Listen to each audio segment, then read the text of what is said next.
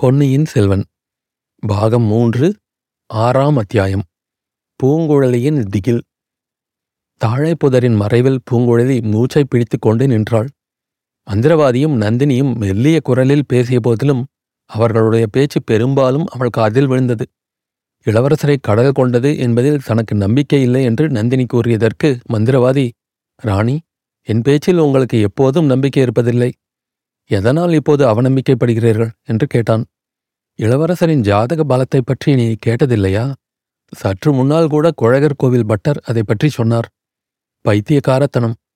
கிரகங்கள் நட்சத்திரங்களின் சக்தியைக் காட்டிலும் என்னுடைய மந்திர சக்தி வலியது. அமைதி குடிகொண்டிருந்த கடலில் நான் மந்திரம் ஜபித்து சுழற்காற்றை வருவித்தேன் என்பது தங்களுக்கு தெரியுமா? முதலில் அந்த காஞ்சிநகர் ஒற்றனும் அதை நம்பவில்லை.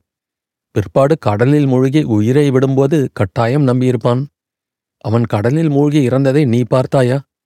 நான் பார்க்காவிட்டால் என்ன? அவன் எரிந்த கப்பல் தீப்பிடித்து எரித்ததை பார்த்தேன். தீப்பிடித்த கப்பலிலிருந்து அவனை தப்புவிக்க இளவரசர் கடலில் குதித்து போனாராமே.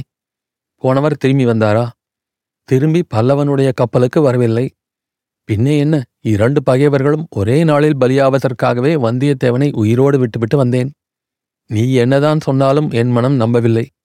அவர்கள் இருவரும் இன்னும் உயிரோடு இருப்பதாக என் மனத்திற்குள் ஏதோ சொல்கிறது. பூங்குழலியை உனக்கு தெரியுமா? நன்றாய் தெரியும். இலங்கையில் அவள் எங்களுக்கு தொல்லையாயிருந்தாள். அவளும் சுழற்காற்றில் போயிருக்கலாம்.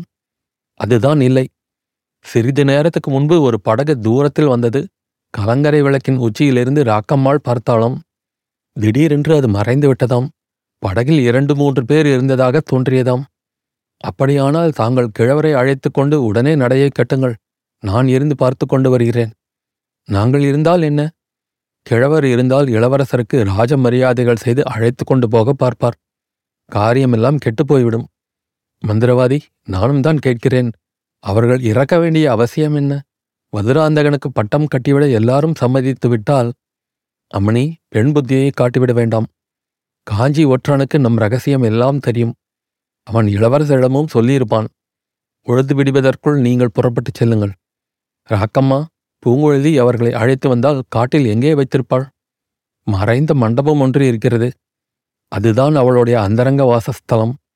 காஞ்சி ஒற்றனை அதிலேதான் ஒரு பகல் முழுவதும் மறைத்து வைத்திருந்தாள். பிறகு அதை நான் கண்டுபிடித்தேன். நல்லது அந்த மறைந்த மண்டபம் இருக்கும் இடம் எனக்கு தெரியும். அங்கே போய் காத்திருக்கிறேன். ராணி சக்கரவர்த்தி எப்படி இருக்கிறார்? ஏதாவது செய்தி உண்டா? எந்த சக்கரவர்த்தியை பற்றி கேட்கிறாய்? நோயாளி சுந்தர சோழனை சக்கரவர்த்தி என்று இந்த வாய் ஒரு நாளும் சொல்லாது. நமது சக்கரவர்த்தியை பற்றித்தான் கேட்கிறேன். சௌக்கியமாயிருப்பதாக பத்து நாளைக்கு முன்பு செய்தி கிடைத்தது. ஆஹா எத்தனை நாள் ஆயிற்று பார்த்து. சரி சரி சீக்கிரம் புறப்படுங்கள். அந்த முட்டாள் பல்லவன் என்ன செய்யப் போகிறானாம்? அவனையும் தஞ்சைக்கு அழைத்துப் போகிறோம். அவனிடம் ஜாக்கிரதையாயிருங்கள். அவனை பற்றி கவலையில்லை. நான் காலால் இட்டதை அவன் தலையால் செய்ய காத்திருக்கிறான். இருந்தாலும் ஜாக்கிரதையாயிருப்பது நல்லது. காஞ்சி ஒற்றன் வந்தியத்தேவனிடம் தாங்கள் கொஞ்சம் ஏமாந்து போனீர்கள் அல்லவா? அது உண்மைதான். அதனாலேயே அவனை உயிரோடு மறுபடியும் பார்க்க விரும்புகிறேன். அந்த ஆசையை அடியோடு விட்டுவிடுங்கள் ராணி. இவ்வாறு பேசிக்கொண்டே அவர்கள் அங்கிருந்து நகரத் தொடங்கினார்கள் என்று தெரிந்தது. பூங்கொழிலி தன்னை அவர்கள் பார்க்காத வண்ணம் இன்னும் நன்றாய் புதரில் மறைந்து கொண்டாள். நல்ல வேளையாக அவள் இருந்த பக்கம் அவர்கள் வரவில்லை. வேறு திசையாகச் சென்று விட்டார்கள். பூங்குழையை தற்செயலாக ஒட்டுக்கேட்ட விஷயங்கள் அவளுக்கு பெரும் திகிலை உண்டு பண்ணிவிட்டன. பொன்னியின் செல்வரை எத்தனை வித அபாயங்கள் சூழ்ந்திருக்கின்றன என்பதை எண்ணியபோது அவளுடைய கால்கள் நடுங்கின கண்கள் இருண்டன தொண்டை வறண்டது உள்ளம் குழம்பியது. தான் விட்டுவிட்டு வந்த படகை உடனே போய் சேர வேண்டும் என்ற எண்ணம் மட்டும் வலியதாக முன் நின்றது படகை விட்டு வந்த திசையை நோக்கி விரைந்து சென்றாள். இளவரசர் கொடிய விஷஜூரத்தினால் பீடிக்கப்பட்டிருந்தார். அவரை சிறைப்படுத்திப் போவதற்கு பழுவேட்டரையர் காத்திருந்தார். அவரை கொன்று விடுவதற்கு கொலையாளிகள் காத்திருந்தனர். அவர்களுக்கு துணையாக இந்த பெண்ணுரு கொண்ட மோகினி பிசாசு இருந்தது. பார்த்திவேந்திரனும் அவளுடைய மாய வலையில் விழுந்து விட்டான். இளவரசரை தான் அழைத்துச் சென்று பத்திரமாய் வைத்திருக்கலாம் என்று எண்ணிய மறைந்த மண்டபம் கூட இவர்களுக்கு தெரிந்திருக்கிறது. இவ்வளவு அபாயங்களிலிருந்தும் இளவரசரை பாதுகாக்கும் பொறுப்பு தன் தலையில் சுமந்திருப்பதாக பூங்குழலி உணர்ந்தாள்.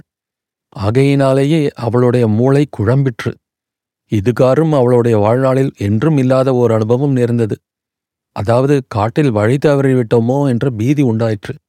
சுற்றி சுற்றி புறப்பட்ட இடத்துக்கே வந்து கொண்டிருக்கிறோமோ என்ற எண்ணம் தோன்றியது.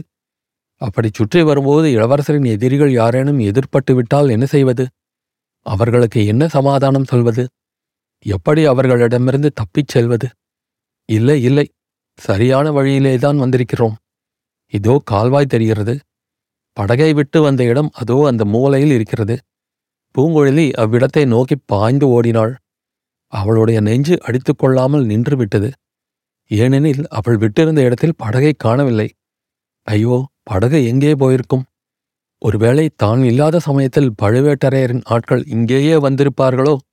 வந்து இளவரசரையும் வந்தியத்தேவனையும் சிறைப்படுத்தி கொண்டு போயிருப்பார்களோ? அப்படி நடந்திருந்தால் கூட பாதகமில்லை. அதைவிட பயங்கரமான சம்பவம் நிகழ்ந்திருக்குமோ? வந்தியத்தேவன் இளவரசரை தூக்கிக் கொண்டு மறைந்த மண்டபத்தை தேடி போயிருப்பானோ? அப்படியானால் அங்கே கொலைஞர்கள் காத்திருப்பார்களோ? அடடா என்ன தவறு செய்துவிட்டோம்? அந்த மறைந்த மண்டபத்துக்குச் சென்று உடனே பார்க்க வேண்டும் என்ற பரபரப்பு பூங்குழலியின் மனதில் குடிகொண்டு விட்டது. காட்டு வழியில் ஓட்டம் பிடித்து ஓடினாள். மறுபடியும் அந்த பழைய சந்தேகம் வழி தவறிவிட்டோமோ என்ற சந்தேகம் சுற்றி சுற்றி வருகிறோமோ என்ற மயக்கம். அது என்ன? ஐயோ அது என்ன? ஏதோ காலடி சத்தம் போலிருக்கிறதே. யாரோ நம்மை தொடர்ந்து வருவது போலிருக்கிறதே. யாராயிருக்கும் எதற்காக இருக்கும்? ஒருவேளை அந்த பயங்கர மந்திரவாதிதானா அப்படியானால் ஏன் பயப்பட வேண்டும்? இடுப்பில் செருகியுள்ள கத்தியை எடுத்துக்கொண்டால் போயிற்று. யாரா இருந்தால் என்ன எதற்காக ஓட வேண்டும்? இல்லை இல்லை ஓட வேண்டியதுதான். இச்சமயம் யாருடனும் சண்டை பிடிக்கும் சமயமன்று. கையில் வலிவு இல்லை கத்தியும் குறி தவறி போகும். உயிரை எப்பாடுபட்டாவது காப்பாற்றிக் கொள்ள வேண்டும். நமக்கு இத்தருணம் ஏதேனும் நேர்ந்தால் இளவரசருடைய கதி என்னாகும்? உன்னுமே அந்த வந்தியத்தேவன் எச்சரித்தானே உயிரை பத்திரமாய் காப்பாற்றிக் கொண்டு வருவதாகச் சொன்னோமே. அதை நிறைவேற்ற வேண்டியதுதான்.